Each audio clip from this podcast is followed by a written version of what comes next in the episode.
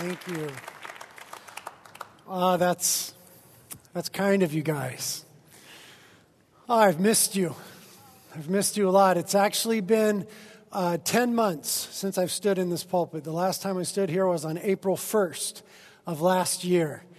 And it feels like a lifetime ago. So much has happened, but it is so wonderful to look at you guys from this perspective. Thank you for that warm welcome. That goes a long way in my heart. Thank you very much. All the glory to Jesus Christ. We all know that, but that's wonderful love. Thank you. Thank you so much. I want to thank my dear brother, Chris Lazo, who has done an extraordinary job as the interim pastor for preaching in my absence. Let's thank him together.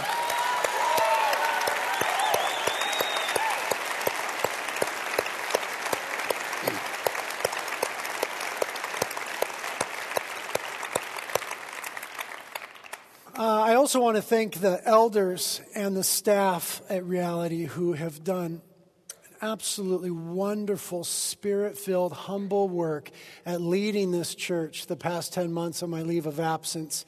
And you should be so thankful for them. They are such wonderful men and women, and they love you and they've given their lives to you. Let's thank them for a moment.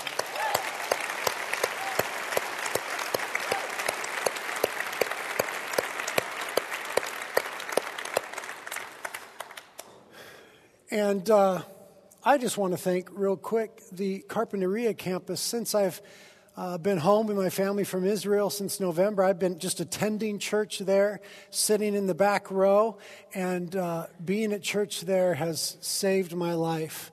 And the Carpinteria campus is where it all started. That's the mothership, and we're all here in Santa Barbara today because of the faithfulness of that campus. So let's thank them and our Ventura campus right now.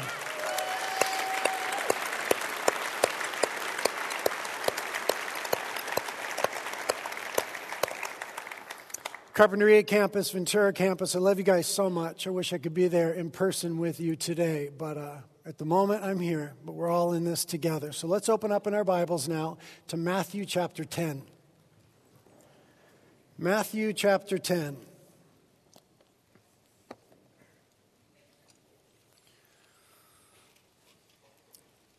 In the 10 months that I've not preached, I have not kept up on my voice training, and so it appears to already be leaving me 3 minutes into speaking. Nor have I kept up in any way on my preaching skills, so I beg your pardon if today is somewhat messy and unpolished, but such is my life, and so shall my preaching be, and other than the anointing and the power of the Holy Spirit, it shan't be much. But we'll trust the Lord. Matthew chapter 10. The title of the sermon is When Sparrows Fall. Matthew chapter 10, we're going to read verses 29 through 31, rather 28 through 31. Jesus speaking says, "And do not fear those who can kill the body, but are unable to kill the soul, but rather fear him who is able to destroy both soul and body in hell. Are not 2 sparrows sold for a cent?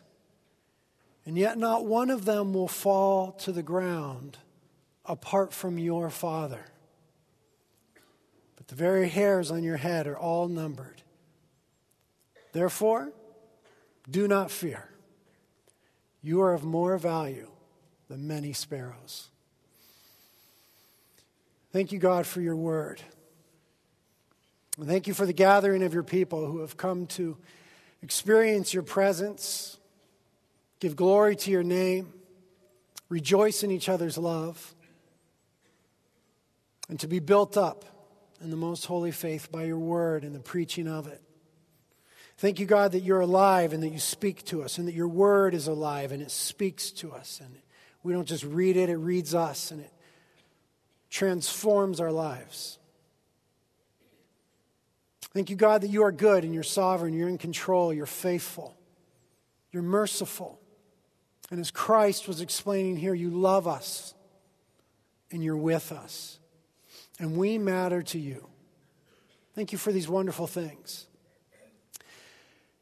And Lord, as I speak today with my brothers and sisters and preach a little bit, I have no confidence in the flesh. A couple months ago, Lord, I never thought I would stand in this place again. And I would like to think that I'm only here at your beckoning, Holy Spirit.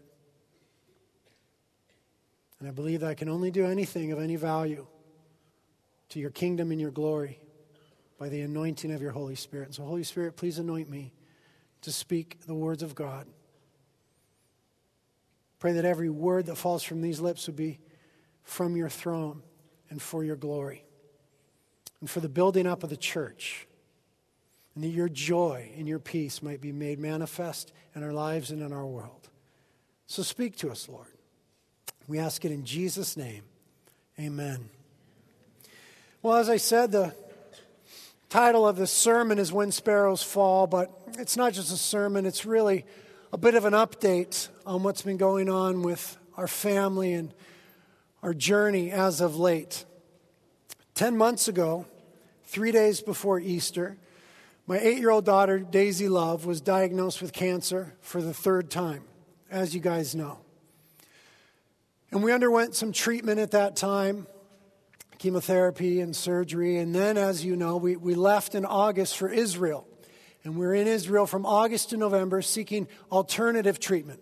Treatment's not available in the U.S., immunotherapy and a cancer vaccine and all sorts of different stuff. So we spent a few months over there doing that. And then we got home in mid-November. And then just 6 weeks ago, on December 14th, I was with the elders, and we were in Carpinteria, and we were fasting and praying, seeking the Lord as he's entrusted us to lead this church. And my wife called me, and she said, Daisy doesn't seem well. I called the oncologist, and he wants us to come in right away.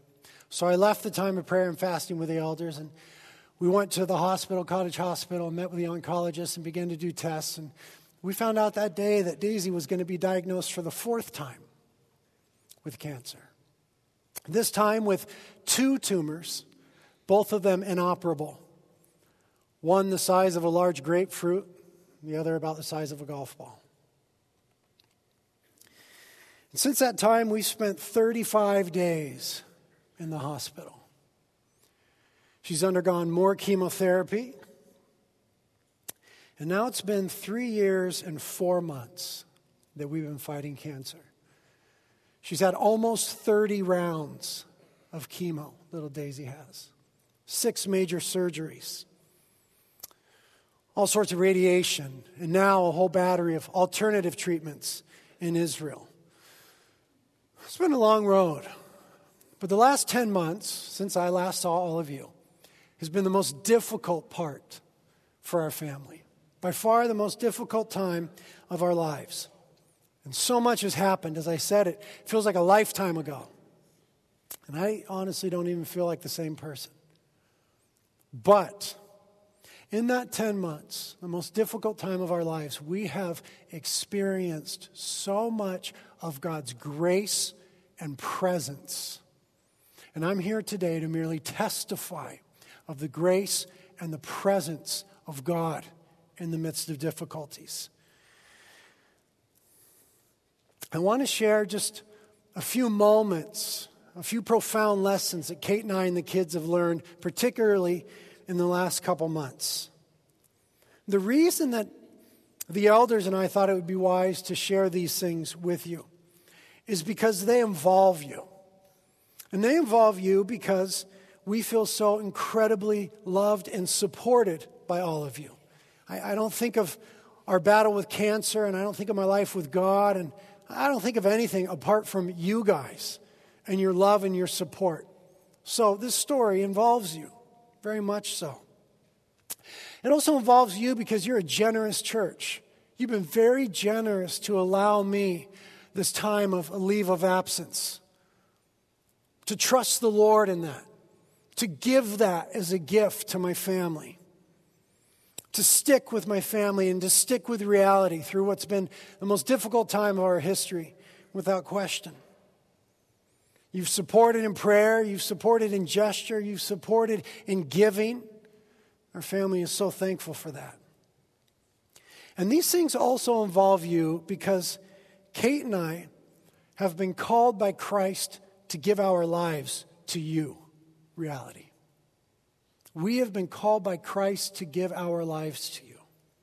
In love, in service, in leading, in teaching and preaching, and, for better or for worse, by example.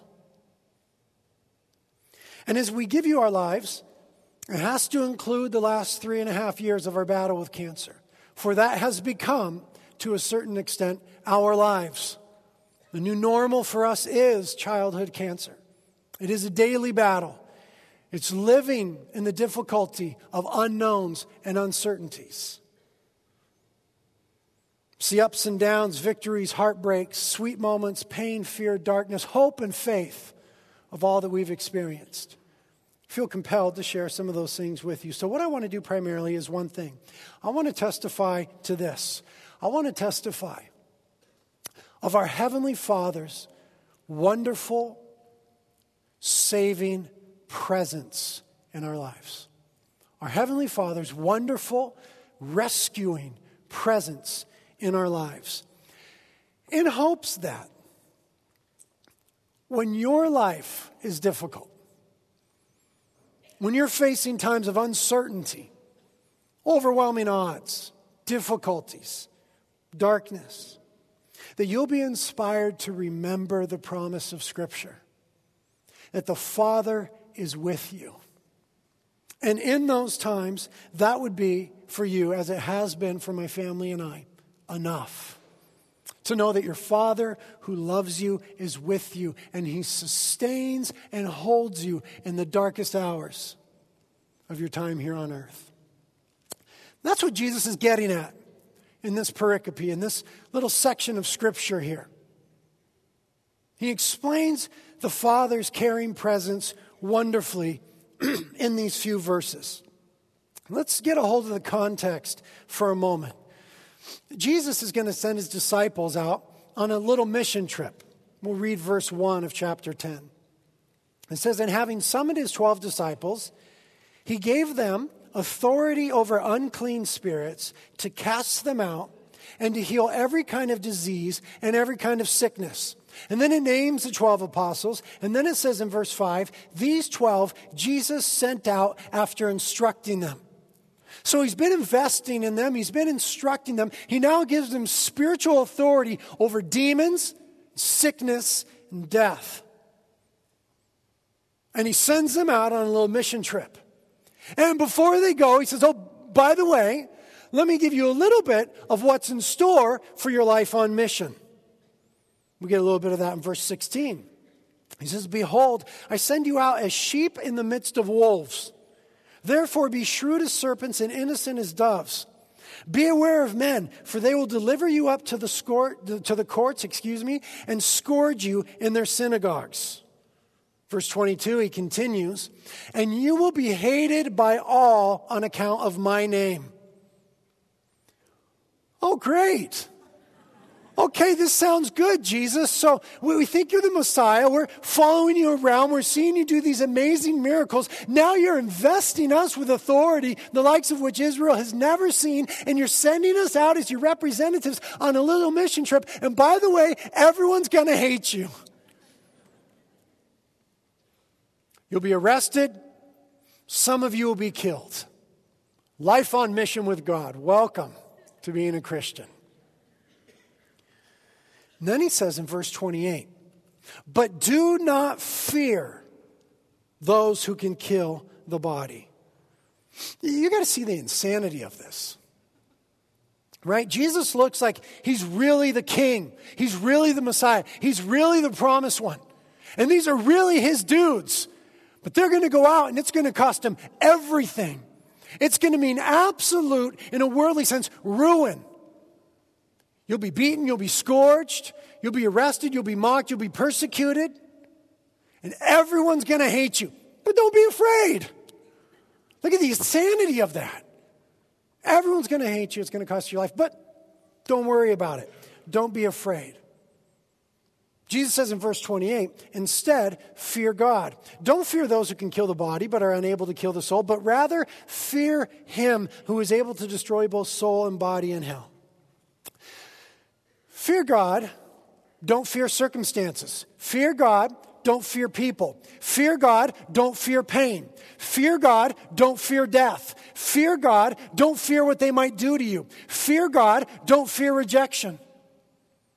He says in an interesting way, fear him who can throw both body and soul into hell.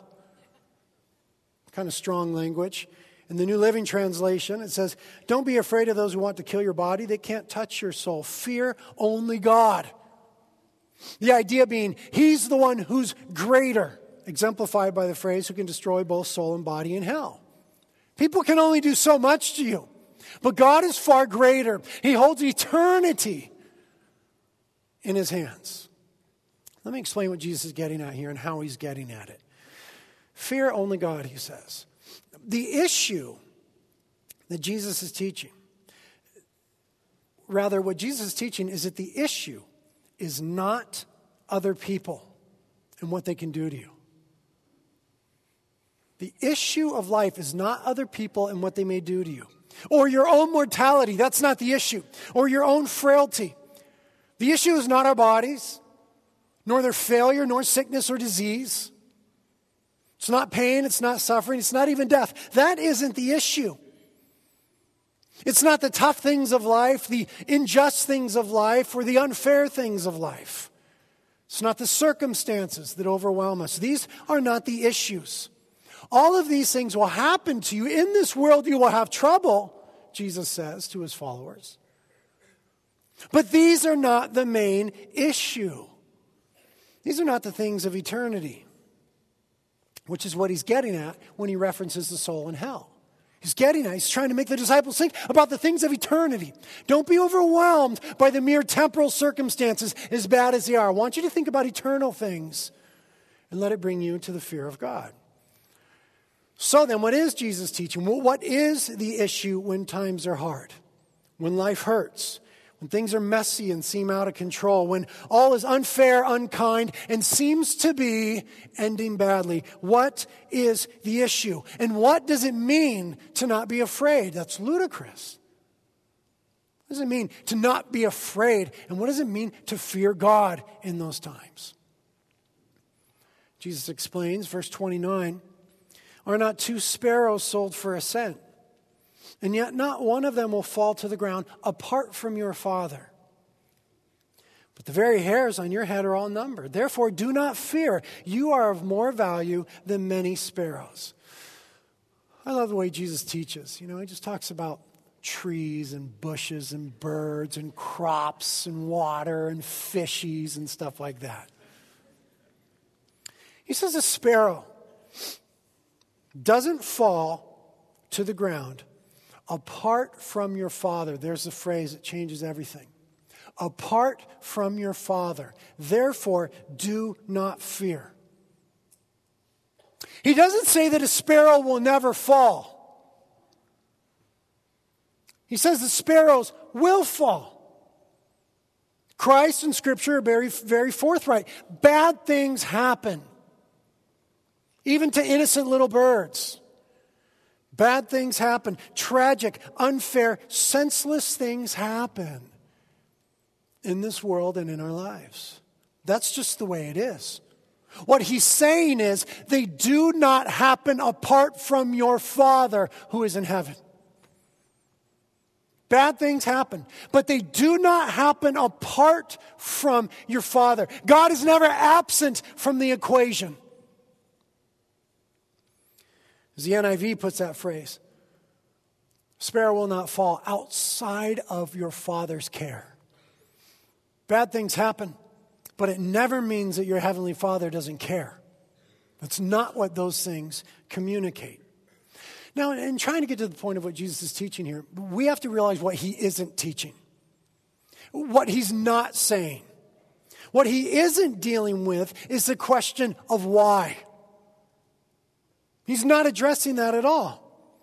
Nor is he addressing the complex issues of the sovereignty of God here. When a sparrow falls, does God make the sparrow fall? Did God flick the little sparrow? What? Where's God when the sparrow falls? What is? He's not talking about that. Nor is he answering the question, why? And certainly the disciples would have been thinking, why? As Jesus explained to them the imminent danger, the injustice, and the death they would face in merely serving Christ. Certainly they would be tempted to say, if we're just obeying the Messiah and doing the works of God and being on mission for him, why would we be arrested and scourged and rejected and even put to death? Why would horrific things that would destroy our lives and our families and break our hearts, why? Certainly they'd be asking that question. Don't overestimate the disciples at this point. Don't think for a moment that they had some developed theology of suffering for the kingdom. These bozos are no Apostles Paul. Not by any stretch of the imagination, okay? This is pre-resurrection, pre-Holy Spirit coming on the church. Don't give them too much credit here. They're thinking, why would that happen? They've got no developed theology of suffering. In fact, a few chapters later, Matthew 16, when Jesus tells them about his own suffering, they'll reject the idea altogether. And then when Jesus does begin to suffer on the day that he's crucified, they'll abandon him altogether. Not one of them will stick with him. No, they don't see anything noble in suffering, nor do they have any noble thoughts at this point. They've just been told that in obeying Jesus, they will not be immune to hardship.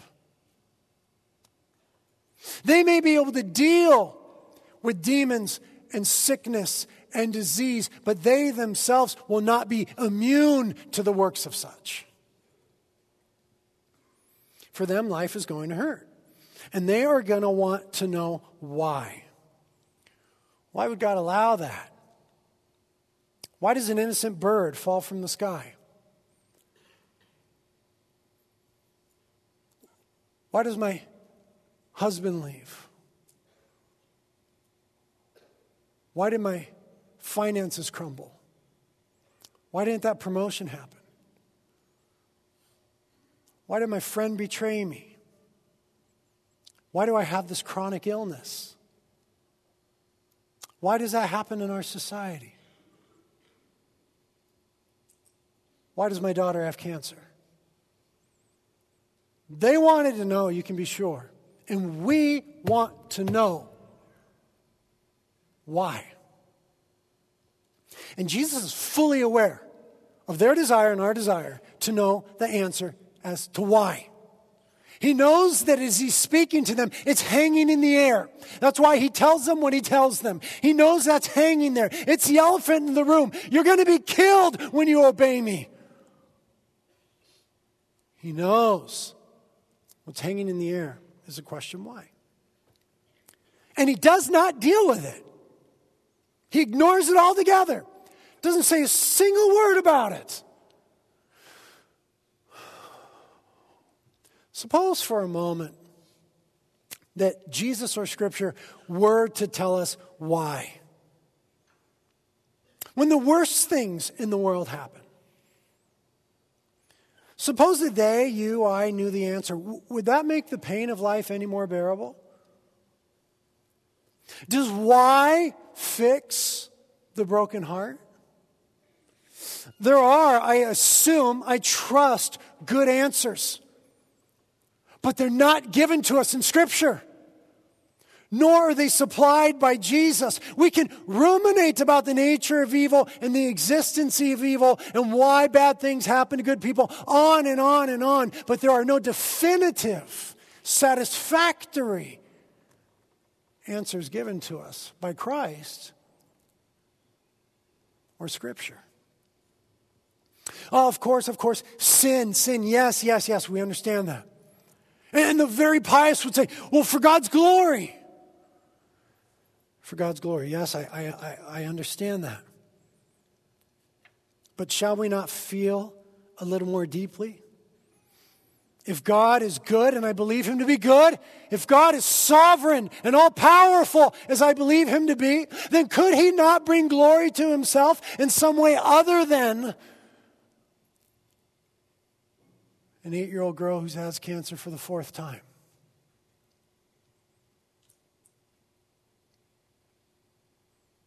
You see, the why question is not so easily answered. Because it isn't the right question. That's why Jesus doesn't deal with it here. It's hanging in the air. It's on everyone's mind. But it's not the question to which he wants to draw their attention. Rather, he points us to the real answer to our current pain, injustice, and suffering. He gives us something that saves us from the endless trouble of why. He says, not a single sparrow will fall to the ground apart from your Father. And in that moment, he redirects the question to stop being why, and it now becomes who. Not why do bad things happen, but rather who is present with us as they happen. He changes the question for humanity altogether. It's not about why, it's about who. Not a single sparrow will fall apart from your Father being there. I'm talking about suffering to the disciples whom Jesus loves so much. He isn't addressing the issue of why. Rather, he makes the issue one of God's presence. The issue is one of God's presence. You guys are going to suffer and die, he says. Innocent birds are going to suffer and die. All is not well in the fallen world. But none of you will suffer and die. And not even a single bird will fall from the sky without the Father's care. Whenever a bird hits the deck, the Father is there. That's what Christ is holding forward to these men who will experience so much pain. Death comes by natural laws, but it never comes apart from the presence of our Heavenly Father. Therefore, he says, do not fear. The insanity of that statement. The insanity of empowering them to do radical, demon-vanquishing, illness, sickness, disease, healing ministry. And then to tell them that it's going to cost them everything and that they'll suffer and die. And then to say, don't be afraid.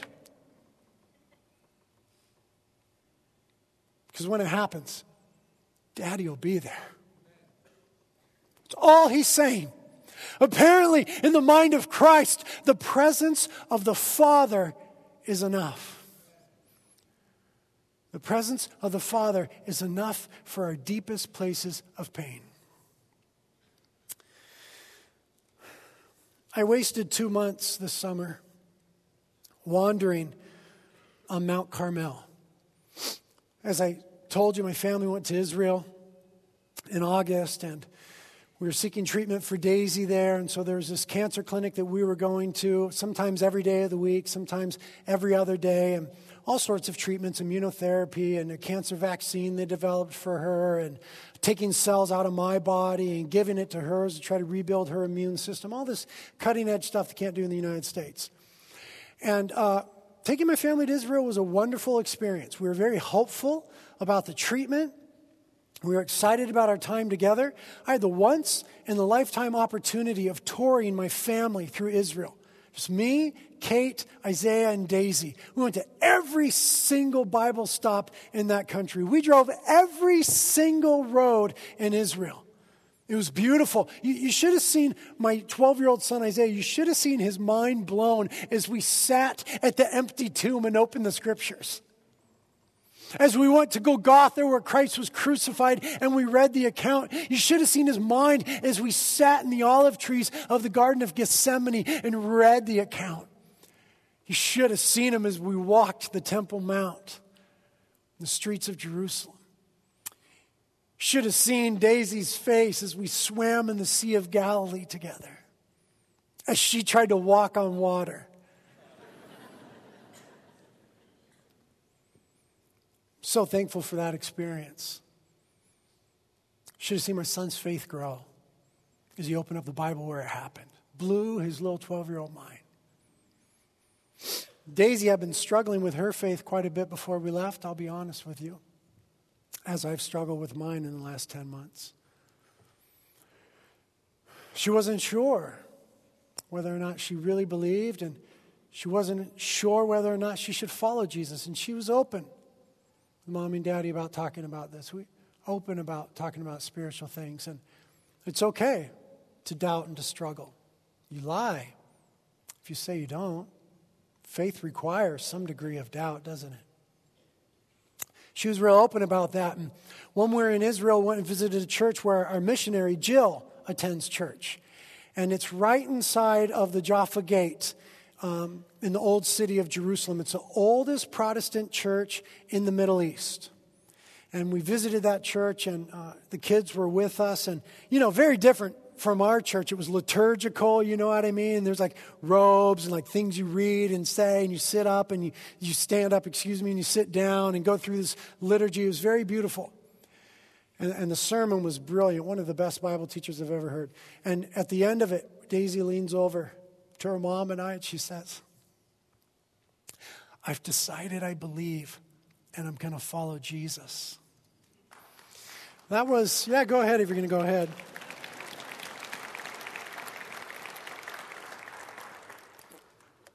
That was the kind of amazing, unforgettable stuff that was happening in Israel. Got great surf in Israel, by the way. My son and I surfed every day for the first month and a half. Got good waves. Got an absolutely vicious tan, the whole family. Unbelievable. You know, air was like 95. Water was like 85. It was beautiful. And then the last couple months we moved to this little city right at the base of the mountain range that makes up Mount Carmel, right where it meets the sea. And, you know, we were looking at coming home soon, and quite frankly, though we were going through treatments with Daisy, she wasn't looking very well. Seemed like her health was deteriorating. We had suspicions. It's not our first rodeo with cancer. We were nervous about it, and I was struggling. I was having a hard time, such a hard time that I took up running. Those of you that know me know I must really be in a bad way if I'm running. And sometimes up to 2 times a day, I would just take off and run for an hour and a half at a time. And I was running in the wilderness of Mount Carmel, just off in the mountains. And saw like jackals and ibex and all these animals that you read about in the Bible, like actually saw them. And there I am wandering where Elijah exercised such great faith. And I would go out into the wilderness and I would stand in open fields and I'd cry out on God. And heaven went silent to me. Come on, God! I'm in Israel! Like I'm here, I'm in the place, like where Elijah prayed and it began to rain, and where the prophets of Baal were defeated, and where all this stuff happened. Here I am. I expect you to be here. If you're anywhere, you got to be here. And heaven went silent to Britt Merrick for 2 months. And I came home with a severe case of depression. I've never really been depressed before. I've seen it. I was depressed in the truest sense of the word. And some of you know what that means. Some of you don't. It just, man, the wheels just came off. Stuff hit the fan. I came home and was in a tough spot. And after being home for a couple weeks, my wife sat me down one Sunday evening, she said, "Here's the deal, honey. I'm not going to make it with you being like this." Again, Daisy seemed to be deteriorating. We were nervous about that. And she could barely walk at this point. Hadn't yet been re-diagnosed. She sat me down that Sunday evening. She said, "You need to get your stuff together." If you guys know what depression is like, you can't just turn it on and off. It was a kind of depression where it was hard for me to get out of bed. You know, I'm supposed to be somewhere. It took me an hour and a half to brush my teeth. But when my bride looked me in the eyes and said, you better get it together, man, or I'm not going to make it, I said, I'm going to get it together. So I woke up the next morning. I said, okay, wow, man, God isn't talking to me. He's not helping me. How am I going to pull this off? How am I going to climb my way out of this pit? I said, I know what I'll do. I'll do chores.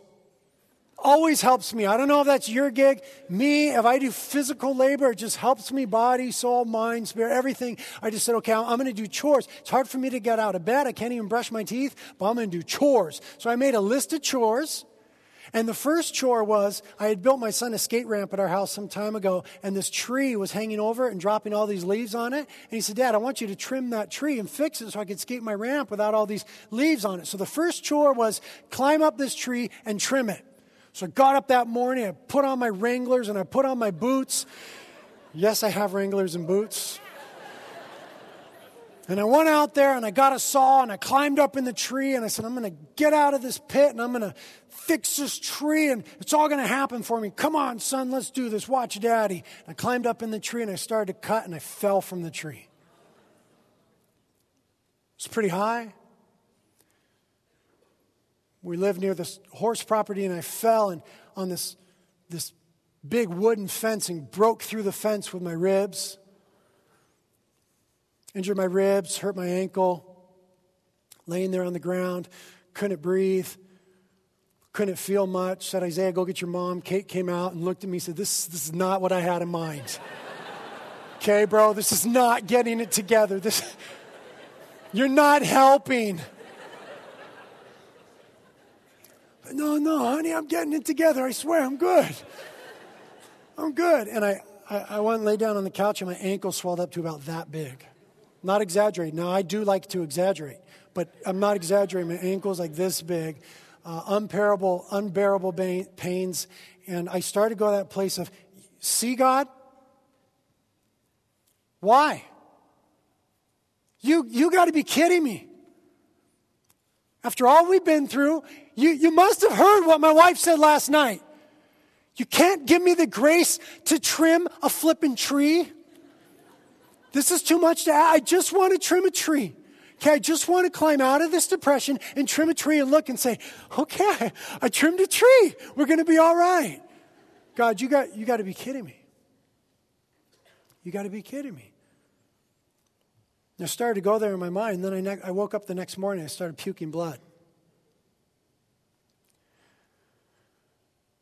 They rushed me to the hospital. I got admitted to the hospital. Spent a couple days in the hospital.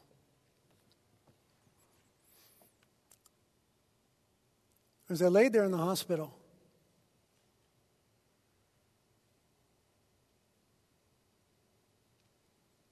God's grace fell on me.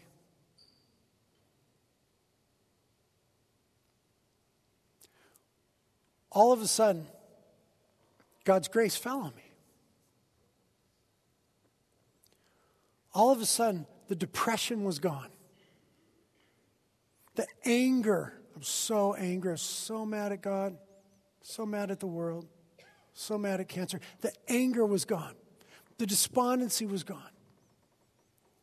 And God's grace just fell on me. In such a way that when I tell the story, I say this. I climbed up a tree and God pushed me out. And somehow his grace fell on me. When I fell from the tree, God's grace fell on me. Here's why I think God did that. Because a couple days after I got out of the hospital, we were back in the hospital with Daisy. And she was re-diagnosed for the fourth time. And if God's gracious presence hadn't been with me, I don't know how I would have dealt with that. And so now Kate and I are in the hospital with Daisy. And they're running the tests, and she's laying in the hospital bed, and the doctor comes in and says, hey, let's go in the other room and talk. That's never good. All right, we've been there a lot of times. When the doctor says, let's go in the other room. So we go in the other room, and he explains to us, okay, there's a new tumor, and then there's a second tumor, and one's really big, and this and that, and they're inoperable. And he begins to tell us not just the diagnosis, but the prognosis.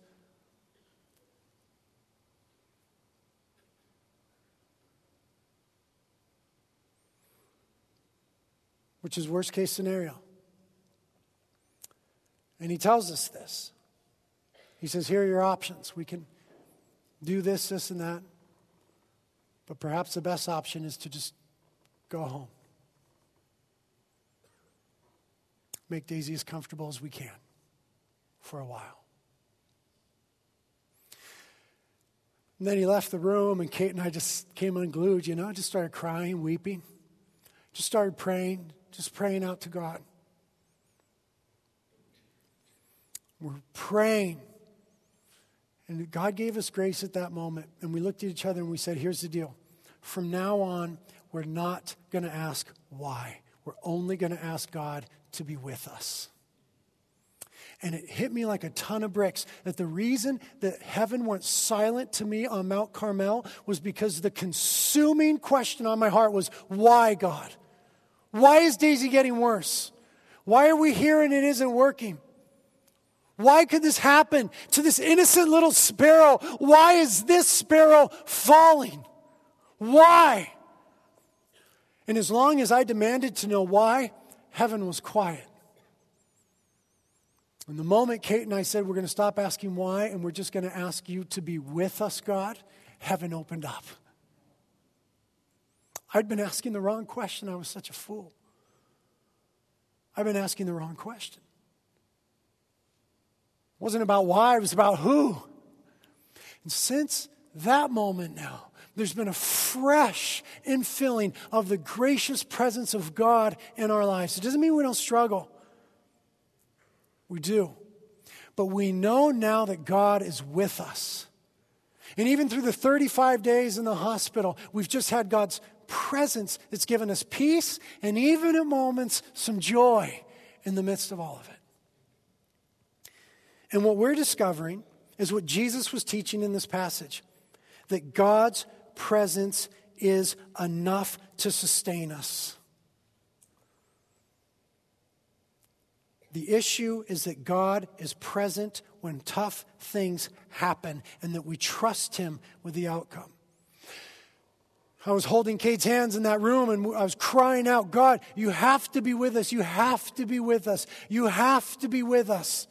And Kate had her phone. I didn't have a phone. And she got a text. And I grabbed her phone and I looked, and one of our elders' wives had sent her a text at that moment. And the text said, I think Jesus wants me to send you this verse right now. And it was Isaiah 41:10. Do not fear, for I am with you. Do not anxiously look about you, for I am your God. I will strengthen you. Surely I will help you. Surely I will uphold you with my righteous right hand. And I turned to Kate with tears in my eyes and I said, God just answered us. We were just saying, be with us, be with us, be with us. And he sent us a text saying, I am with you.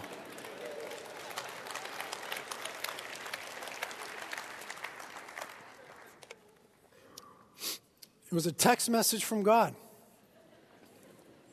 through this girl, but from God. Jesus says, Don't be afraid of what can kill you. Cancer's not the thing to fear. Fear God. This is what it means to fear God. To fear God is to revere, respect, honor, extol, and trust him enough to believe by faith that he is good, sovereign, and present when life is hard, cruel, and out of control. That's what it means to fear God.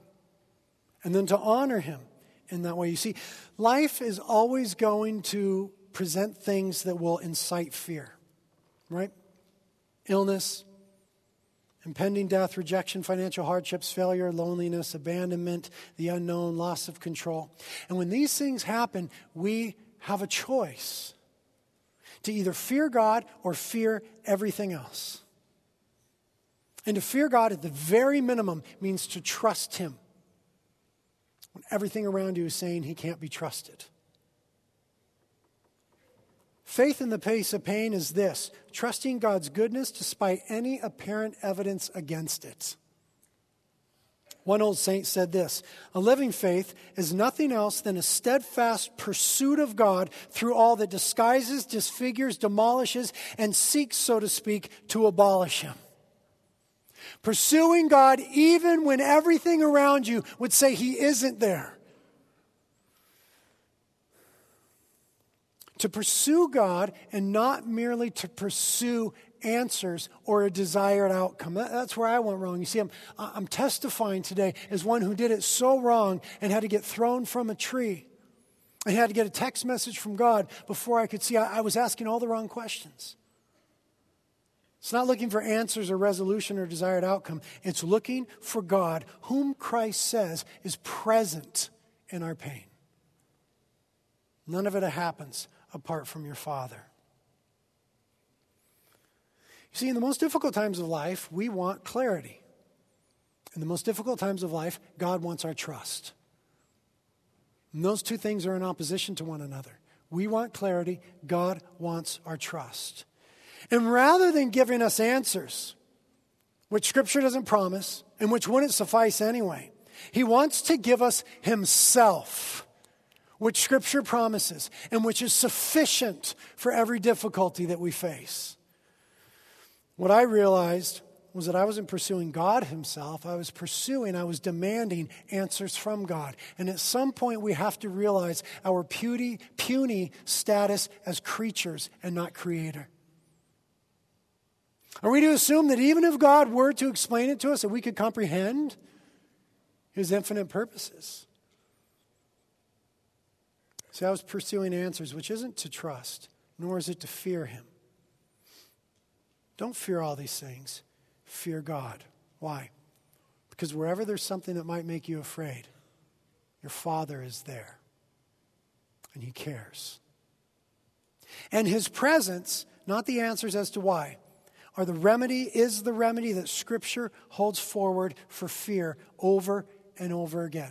I want to end by just reading these couple of verses. You remember the imperative indicative paradigm that we have, right? That an imperative is a command. An indicative is a statement of fact. Whenever Scripture gives us a command, an imperative, it backs it up with an indicative, a statement of fact that bolsters it, that undergirds it, that makes it a gospel issue and not merely an issue of law, right? So, in Scripture, the imperative or the command, do not be afraid, which is so absurd in this life, is always connected with the indicative statement of fact, I am with you. The command, do not fear, is always connected to the promise, I am with you. It is never connected to the promise, and I will explain it to you, mijo, don't worry. I'll explain everything. As if God needed to explain Himself to us. I'm sorry, God. He doesn't. The command, do not fear, is always connected with the promise, I will be with you. Deuteronomy 21. When you go out to battle against your enemies and see horses and chariots and people more numerous than you, do not be afraid of them. For the Lord your God who brought you out of the land of Egypt is with you. Joshua 1:9. Be strong and courageous. Do not tremble or be dismayed, for the Lord your God is with you. Isaiah 41:10, again, do not fear, for I am with you. Isaiah 43, do not fear, for I have redeemed you. I have called you by my name, you are mine. When you pass through the waters, I will be with you. Do not fear, for I am with you. This imperative indicative paradigm, this divine reasoning, is exactly what Jesus is presenting as the question of why hangs in the air. Jesus moves us to this logic of the reason that we don't have to be afraid is because nothing hard happens apart from our Father's care. So we can't accuse God anymore of not caring. Jesus said that's not true. He always cares. He's always present. And His presence proves that He cares, and it soothes our fears. Even though I walk through the valley of the shadow of death, I will fear no evil. Why? For thou art with me. It's the only answer to that question. I'm in the valley of shadow of death. I won't fear evil. Why? For thou art with me. And Jesus is the ultimate expression and proof of God's desire to be with us. Christ ends The wondering whether or not God cares, whether or not he's present, once and for all. Because Christ is Emmanuel, God with us. And the cross of Christ proves that whatever is happening to us, it isn't because God doesn't love us. Stop asking that. That question's settled. The cross proves that God loves you beyond explanation. Christ is Emmanuel, God with us. The cross of Christ finishes the question whether or not God loves us. The resurrection of Christ proves that whatever is happening to us, it is an ultimate, because death doesn't have the final say. Christ conquered the grave, and he lives, and he's coming again. He has the final say. Whatever's happening to you now is not ultimate. There's coming a resurrection. There's coming an undoing of everything that is wrong. The ascension of Christ proves that whatever is happening isn't outside his control. For he ascended and is exalted, seated on high at the right hand of the Father, ruling and reigning until he comes again. The Holy Spirit of Christ proves that whatever is happening to us, it isn't apart from the Father's presence. For the Spirit is in us as the gift of the Father, testifying that we are children of the Father, and causes us to say, Abba, Father. God's presence with us. And the gospel of Christ proves that whatever failures we have, and they are many, they don't exclude us from the caring presence of the Father. The good news of the gospel of Jesus Christ is that we have been brought to God, that he is with us. And that's enough. Daisy is home now. It's kind of hospital at home, you know. She's hooked up to an IV and round-the-clock care. She can barely walk, and she's got pain, and she's got another scan on Tuesday. Barring a miracle from God, which we believe in and are praying for every day, we know what the scan will say. We know what our options are at that point. There aren't really any. But the Father is with us. And he's allowing us to enjoy every moment that we have with her. The pain and the fear of this life is not bigger than the love and the presence of the Father. His presence, by grace, is allowing us to have faith rather than fear. Not faith in a certain outcome. We're not putting our hope in a certain outcome. We're putting our hope in a certain someone. That he is with us even unto the end. And when the end comes, we shall be with him forevermore. And that is enough. Amen? Thank you, Jesus, for these promises. You yourself said you'd never leave us or forsake us. And Lord, I know that in this room there's all kinds of pain and fear and hurt, and many are dismayed. And we just want to hear you say afresh, none of this happens apart from the Father. And so, Holy Spirit, come and manifest the presence of the Father in our midst. Cry out within us afresh, Abba, Father. Testify again that we are children of the God who loves us and cares and is there. And we want to say together by faith, that's enough. Give us the grace to say that, Lord. Give us the grace to say that. Thank you that the cross of Christ proves that. His body broken for us and his blood poured out for us proves that the Father loves us and is present. As we come and take communion today, seek the Father of the presence. Seek the presence of the Father. And remember the cross of Christ. And God will meet us here.